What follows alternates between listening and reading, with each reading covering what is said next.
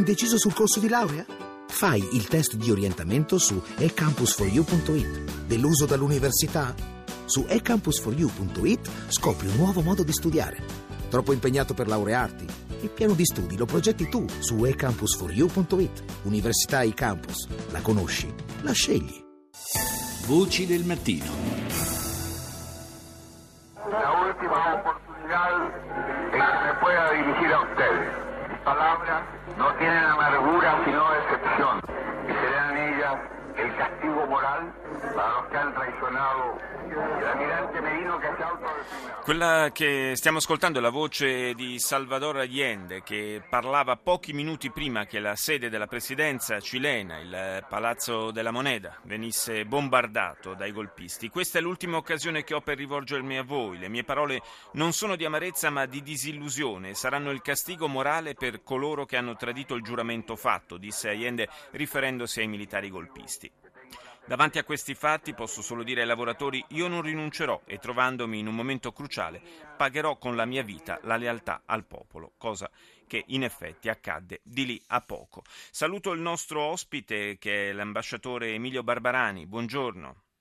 Buongiorno.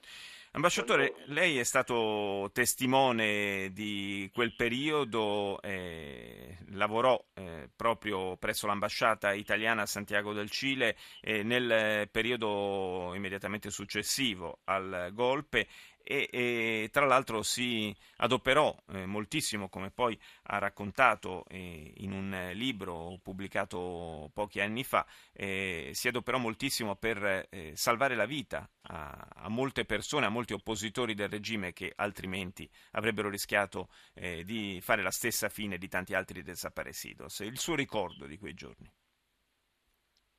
Corretto, corretto. Io arrivai alcuni mesi dopo il colpo di Stato, i colleghi già che avevano presenziato fisicamente all'evento e che erano De Masi, Toscano e Spinola erano già stati richiamati a Roma.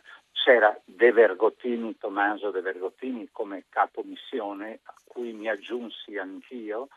Non eravamo accreditati né De Vergottini né io per motivi politici e quindi eravamo eh, giudicati dai mh, locali come dei turisti italiani, praticamente non ci consideravano diplomatici. certo, perché il nostro governo non, non riconosceva non quello golpista. Esattamente, sì. esattamente.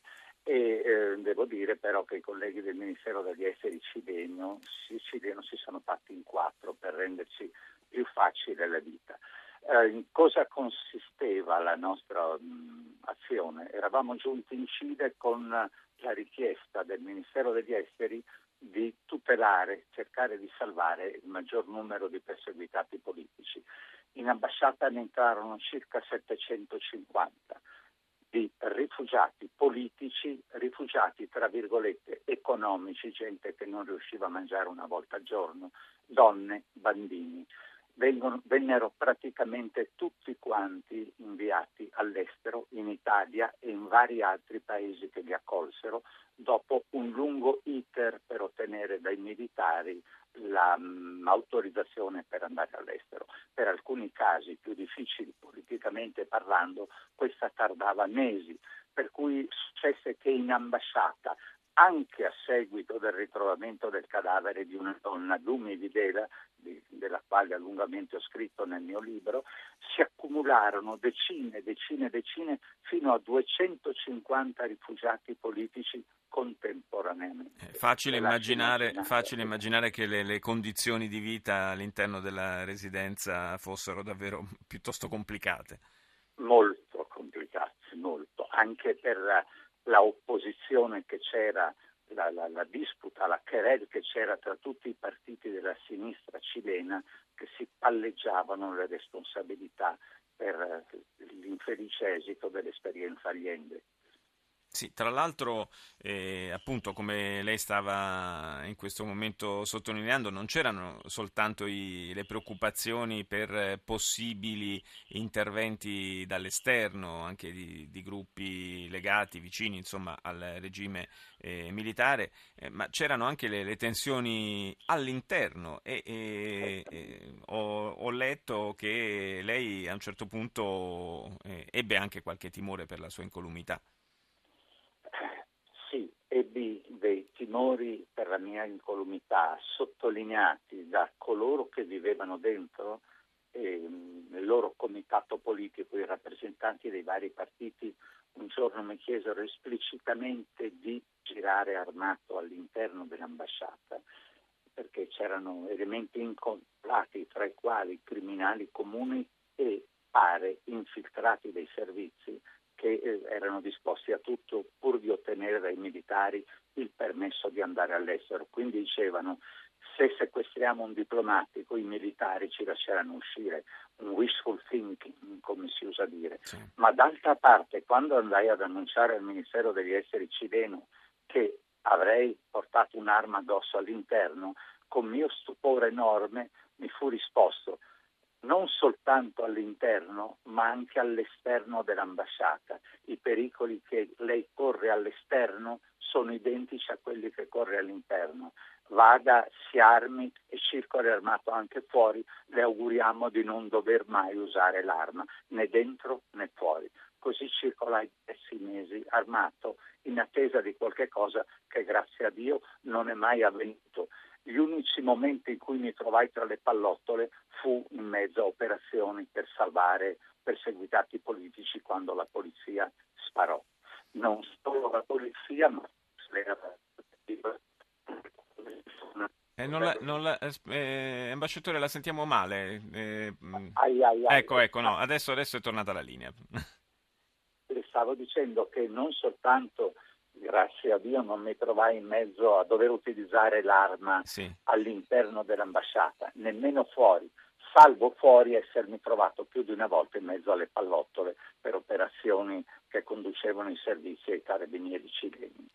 Eh, senta, eh, ambasciatore Barbarani, il, um, come, come, organizzavate il, l'espatrio di, di, queste persone? Perché comunque eh. non poteva che essere fatto con eh, il placet delle autorità certamente come entravano ci davano le loro generalità. Attento, entravano saltando un muro, l'ambasciata, sì. la residenza dell'ambasciata era un quadrilatero con un grande giardino dentro, una grande casa e un muro di cinta di circa due metri ad ogni vertice di questo quadrilatero fuori c'erano carabineros che avevano l'ordine di sparare contro coloro che volevano entrare.